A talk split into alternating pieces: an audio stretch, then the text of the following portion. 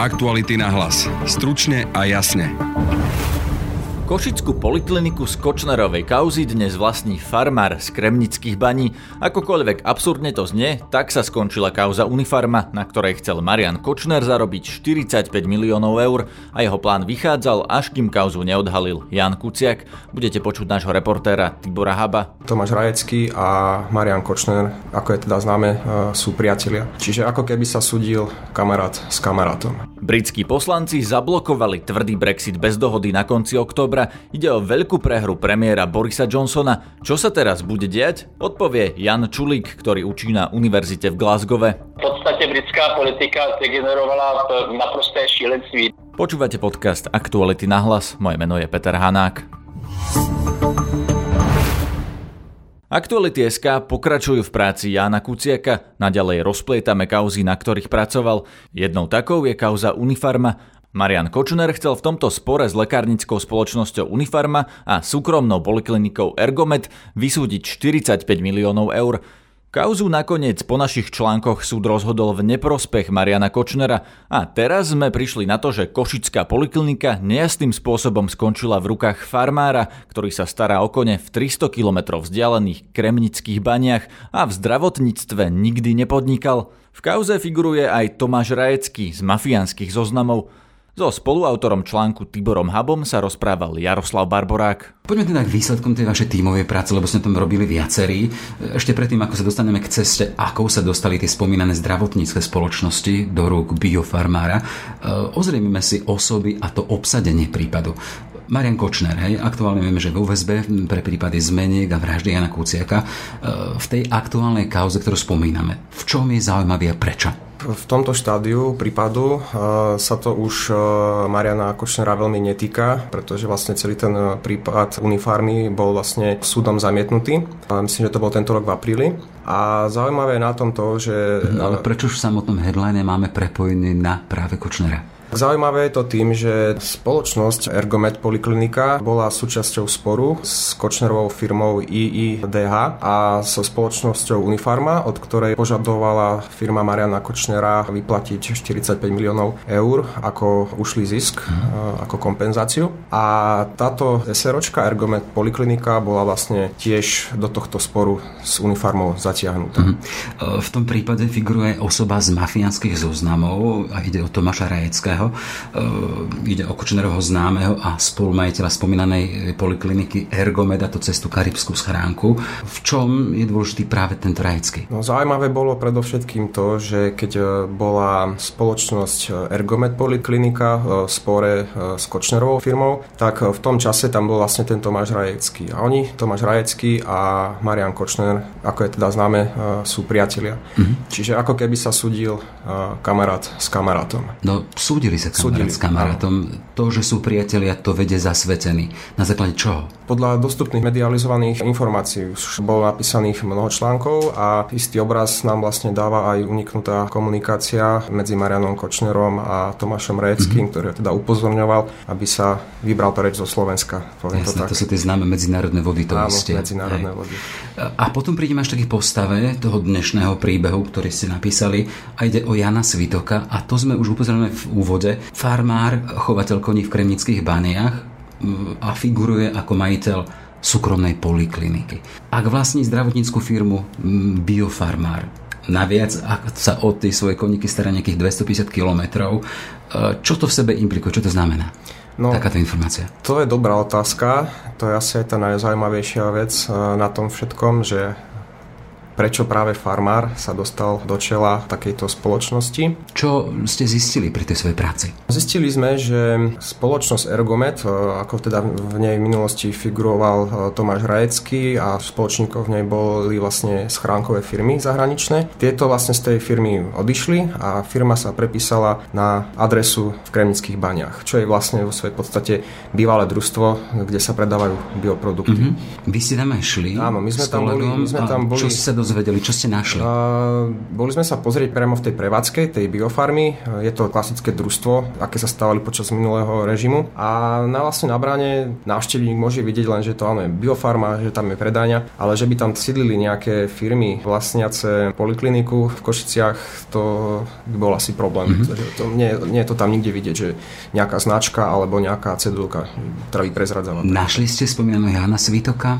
My sme sa v ten deň pozreli priamo v tej predajni biofarmy. Bol tam vlastne jeden zamestnanec, ktorý nám povedal, že pán Svitok sa ten deň nachádza na agrokomplexe v Nitre, ktorý bol z okolností v tých dňoch. Išli sa ním tam. A cestou naspäť sme mali aj Nitru, tak sme sa išli pozrieť priamo na ten agrokomplex, ale tam sme samozrejme pána Svitoka nezastihli, tak sme mu zatelefonovali, či by mal záujem sa z tejto veci s nami stretnúť a porozprávať. A čo tá, povedal? Toto má Tá reakcia, tá reakcia, áno, tá reakcia reakcia bola taká nie veľmi šťastná. Ten telefonát netrval ani minútu, reagoval veľmi nervózne, keď sme sa ho začali pýtať. Veľmi jasne povedal, že sa s pánom Rajeckým vlastne nepozná, mm. že s ním... Tu sú dôležité práve tie prevody, akým spôsobom prešla tá spoločnosť zdravotnícka hej, na jeho ako biofarmára. Pán Svitok nás vlastne odkázal na svojho právneho zástupcu, pána Suchého, ktorý sa nám vlastne obratom ozval. Čiže od pána Svitoka samotného, od biofarmára si nie, nie, nie, to, to, tým prepisom nič. Nič, nič, nič. Akým spôsobom spôsobom to vyargumentoval, že s vami nechcel hovoriť o týchto veciach? Povedal vlastne, že pána Rajeckého nepozná a zložil mm-hmm. telefón. Dobre, a potom ste dostali k právnemu advokátovi zástupcovi? Áno, ten sa nám ozval priamo na telefón. Sám sa vám ozval? Áno, sám od seba. Ten vlastne potom vysvetloval, že samotný ten advokát, pán Suchý, má v tej košickej poliklinike Ergomet svoju lekáreň, mm-hmm. že má vlastne ako keby záujem, aby sa tá poliklinika vlastne pohľa pozitívnym spôsobom, aby sa to nejako vlastne vyriešilo. A do toho celého vlastne zapojil práve pána Svitoka, teda podľa jeho slov na základe toho, že mu dôveroval. Hej. Začali, začali sme tým prepojením alebo tými toxickými hej, osobami dnes postavami Mariana Kučnera jeho kamaráta Tomáša Rajeckého. Tak farmár ako ja advokát sa dištancujú od nich a od ich možného zapojenia do nejakých nekalých obchodov Kočnera a tvrdia, že sa ním ani len nepoznajú a o Rajeckom hovoria, že ho poznajú len ako bývalého konateľa spoločnosti Ergomet. Tu sa chcem spýtať, je možné im toto uveriť? Vy ste im to uverili? Uh, dobrá otázka. No zatiaľ nemáme nejaký dôkaz, že by to mohlo byť inak, ale ja predpokladám teda, že keď sa prepisuje firma z nejakého človeka na druhého človeka, že asi tam dojde k nejakému stretu, k nejakému kontaktu, ale či je za tým niečo viac, to si nedovolím tvrdiť. Mm-hmm. Čím je teda prípad toho prevodu tej súkromnej kliniky do rúk chovateľa kône dôležitý pre tie aktuálne živé kauzy, či už zmeniek alebo vraždy Kuciaka, v ktorých figurujú ako prvé obžalovaný a druhé obvinený samotný Marian Kočner? Ja by som to videl skôr ako takú nejakú zaujímavosť, ktorá vlastne ukazuje, že ako firma z tak veľkej kauzy vlastne skončila, že do akých rúk sa dostala, že vlastne to je na tomto zaujímavé, že vlastníkom tej firmy sa stala teda osoba, ktorá v zdravotníckom biznise vlastne nikdy nepodnikala. Mm-hmm. Aj toto je obraz Slovenska. Aj to je obraz Slovenska. To bol teda Tibor Hambo, reporter Aktuály. Ešte pekný deň ti prajem. Ďakujem, pekný deň. Britskí poslanci schválili zákon, ktorý zakazuje hlavný plán premiéra Borisa Johnsona, teda tvrdý Brexit bez dohody na konci októbra. Stalo sa to potom, čo časť poslancov Johnsonovej konzervatívnej strany hlasovala proti nemu. Britský premiér chcel predčasné voľby už v októbri, no ani tomu poslanci neschválili. Čo sa teda teraz bude diať v Británii s Brexitom? Pýtal som sa českého publicistu Jana Čulíka, ktorý pôsobí v Británii, konkrétne na univerzite v Glasgowe. V danej chvíli je to, je to pozoruhodné, že to musím říct, ale se nedá říct nic, protože v podstatě britská politika degenerovala naprosté šílenství. Nikdo neví. Pozoruhodná věc je ta, že samozřejmě po té, co e, poslanci dolní sněmovny zablokovali ten e, divoký Brexit, to vypadnutí bez dohody, tak e, výrazně stoupla libra vůči dolaru a vůči euru komentátoři poznamenávají, že to je tam opravdu docela zajímavé, že když prohraje vládní politika nebo vládní strate- strategie se ukáže jako neprosaditelná, tak e, stoupne hodnota Libry, stoupne hodnota měny v té dané zemi. Co to asi vypovídá o té vládní politice? Takže ta situace je velmi nejasná. E, co je jasné, je, že se, přestože se Boris Johnson pokusil suspendovat parlament, nebo rozhodl, že teda bude suspendovat parlament, tak se poslancům v dolní sněmovně podařilo prosadit ten, eh, ten zákon, který má zablokovat divoký Brexit, prošel všemi čteními. Eh, Johnsonově klice ve vládě se nepodařilo zablokovat ten zákon v horní sněmovně. Ve 2.30 ráno středoevropského času mezi eh, v, v horní sněmovně byl ten zákon schválen a půjde zpátky do dolní sněmovny, kde zřejmě bude potvrzen v pondělí. Takže velmi pravděpodobně teda k divokému Brexitu do 31. října dojít nemůže. Ovšem ten, eh, tento zákon blokující eh, ten divoký Brexit, eh, který předložil Labourista Hillary Benn, požaduje, aby pokud se Johnsonovi nepodaří s Evropskou unii uzavřít do 31. října novou dohodu, uh, Johnson musí požádat o prodloužení uh, lhůty pro Brexit zřejmě až do nového roku. Johnson se prostě zařekl, že to nikdy neudělá a snaží se e, přimět parlament, aby schválil předčasné volby které bych chtěl, aby se konaly 15. října před zasedáním, před klíčovým zasedáním samitu Evropské unie. Jenže to se mu také nedaří. E, schválení předčasných voleb musí e, parlament získat dvoutřetinovou většinu poslanců. A tu nedá dohromady. Aká je podľa vás pravdepodobnosť, že príde napríklad k odkladu Brexitu, keď Boris Johnson hovorí, že on to neurobí? Pane kolego, nemůžu předpovídat nic. Velmi, rád předpoví, eh, velmi nerad předpovídám cokoliv v normální politické situaci a musím říct si bohužel, že e, situace v Británii v současnosti je tak nepřeledná a šílená, že si nedovedu představit nic. E, Čo napríklad nové referendum, lebo aj o tom sa hovorí, že teoreticky nové, nové referendum... Nové referendum nechce prosadit nikdo ku podivu, ani lejbristé, ani, ani ti konzervativci Eh, dolní sněmovna nyní zabránila Johnsonovi vypadnou, aby, Brita, aby způsobil, že Británie vypadne bez dohody z Evropské unie 31. října. Posluchači a diváci možná vědí, že on pohrozil, že e, jeho vláda třeba nebude vůbec to, ten zákon dolní sněmovny respektovat. E, mnozí komentátoři poukázali na to, že v podstatě za prvé se k moci dostala zatím opravdu nevolená kabala Johnsonova ultrapravicových a nesmírně zároveň nekompetentních lidí. Takže ta situace je neuvěřitelná. Já k tomu nemůžu v podstatě nic jiného dodat. Myslíte, že týmto klesá kredit Británie v tom, že sú zrazu nespolahlivým partnerom? Že ja si neviem predstaviť, ako tam napríklad niekto môže robiť biznis, keď nevie, čo bude na konci roka, či bude Británia súčasťou únie alebo nie. Eh, od toho hlasování eh, v referenda eh, o Brexitu v červnu 2016 poklesla mezinárodní pověst Velké Británie naprosto drasticky. Um, už od toho samého začátku um, to byl velmi problematický krok, protože většina demokratických zemí ve světě provádí hluboké ústavní změny, jako je Brexit, pouze na základě dvoutřetinové většiny to rozhodnutí, to, to referendum v tom roce 2016 bylo jenom konzultativní. Konečné řešení měl vždycky dělat volený parlament. A za druhé, prostě dělat zásadní rozhodnutí na e, základě referenda, který má výsledek 48% proti 51,5%, kde je to tak těsné, to mohou dělat jenom šílenci. Takže v podstatě tohle všechno e, velmi poškodilo pověst Velké Británie a samozřejmě ve velkém průšvihu, velmi nervózní, jsou podnikatelé v Británii, ale i zemědělci. Jenom taková drobnost. Wales, Velšsko závisí v podstatě na chovu e, skotu a e, ovcí. Vyváží velkou, velké množství jehněčího do Evropské unie. Kdyby Británie vypadla z Evropské unie bez dohody, to jehněčí bude zdaněno 40%. To znamená, že celé velšské zemědělství půjde úplně do háje ze dne na den. A tohle se týká mnoha britských průmyslových odvětví, automobilismu. Takže ten, ta, ta situace je bezprecedentní a důsledky mohou být nedozírné. Rozumiem, no vieme, že niektorým tým častiam Británie sa to nepáči, hlavne napríklad Škótsku. Myslíte, že hrozí aj rozpad Británie, že by Škóti napríklad odišli od Británie v prípade uh, Brexitu? Uh, Skotové uh, už dlouhá léta nikdy nehlasovali pro konzervativce.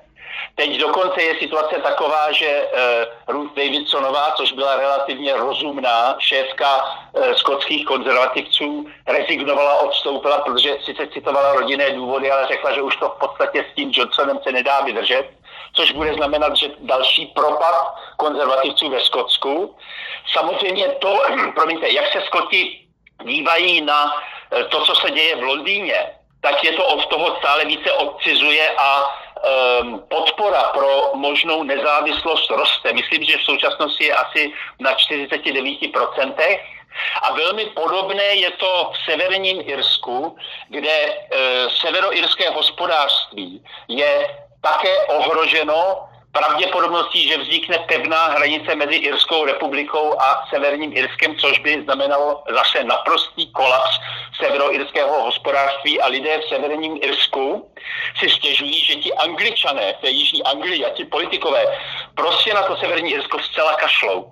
Je nutno říci, že v Anglii samotné je pravděpodobně 30 až 35 Eh, obyvatelstva voličů, zejména starších lidí, důchodců, kteří žijí v jakémsi takovém podivném, jakési takové podivné iluzi eh, nostalgie britského impéria a chtějí toto impérium znovu vytvořit, prostě nevěří, že dojde k hospodářskému kolapsu. Eh, je to zajímavé, protože opravdu asi 30% Angličanů se domnívá, že ten eh, divoký Brexit by byl vynikajícím řešením. Je to pozoruhodné, co by se teda jako stalo, kdyby opravdu k tomu eh, divokému Brexitu došlo a ta ekonomika začala kolabovat. Oni pravděpodobně začnou proto nenávidět Evropskou unii. Myslíte, že k tomu Brexitu reálně přijde někdy vůbec? Já se v současnosti neodvážím předpovídat nic.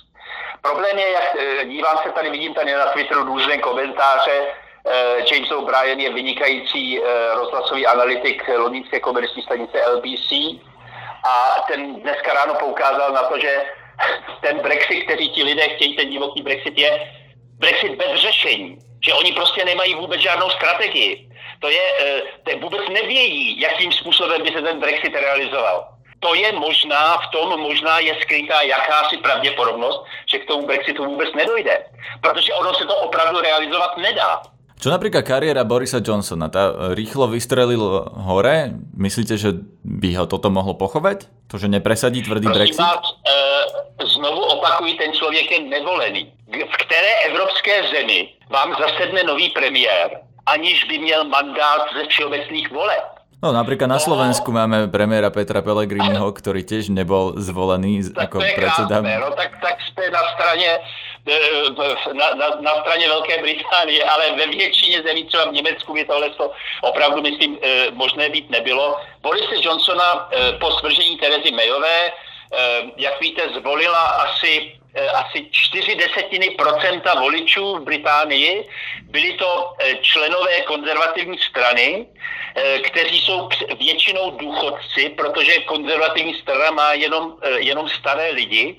A kromě toho ta konzervativní strana utrpěla v posledních měsících takzvaný entryismus, že lidé, kteří podporovali Brexit Party, prostě si se, se zažádali o členství, aby tu stranu posunuli k té ultrapravici a k tomu, k té prostě prostě fantastické vizi, že bude vytvoření nového britského impéria, Británie bude znovu vládnout vlnám. Takže um, Boris Johnson má dlouhodobou pověst lháře, a v podstatě podvodníka. Dále, jak já nevím, eh, víte, že třeba se neví, kolik má dětí, protože eh, eh, se chová na osobní úrovni promiskuitně, nechce o tom vůbec hovořit a většina komentátorů poukazuje na to, že tomu člověkovi jde jenom o jeho osobní kariéru. Že v podstatě vytváří chaos, protože doufá, že prostě bude mít uh, velkou osobní kariéru. Ale jak teď od pondělka začal uh, zasedat ten parlament a Boris Johnson vystoupil v dolní sněmovně uh, jako premiér, tak e, při těch interpelacích mnozí komentátoři poukázali na to, že on prostě vůbec neumí mluvit, dělá tam vtípky, neodpovídá na jedinou konkrétní otázku, e, e, všecko se snaží zahnat do autu, takže celkově ten dojem i z jeho vystoupení, on nevystupoval té prezident, v premiérské funkci ako premiér. Počúvajte nás aj zajtra, nájdete nás na Spotify, na facebookovej stránke podcasty Aktuality.sk a na instagramovom profile Aktuality na hlas a najmä na našej stránke Aktuality.sk lomka podcasty. Na dnešnej relácii sa podielali Jaroslav Barborák a Tibor Habo. Moje meno je Peter Hanák. Aktuality na hlas. Stručne a jasne.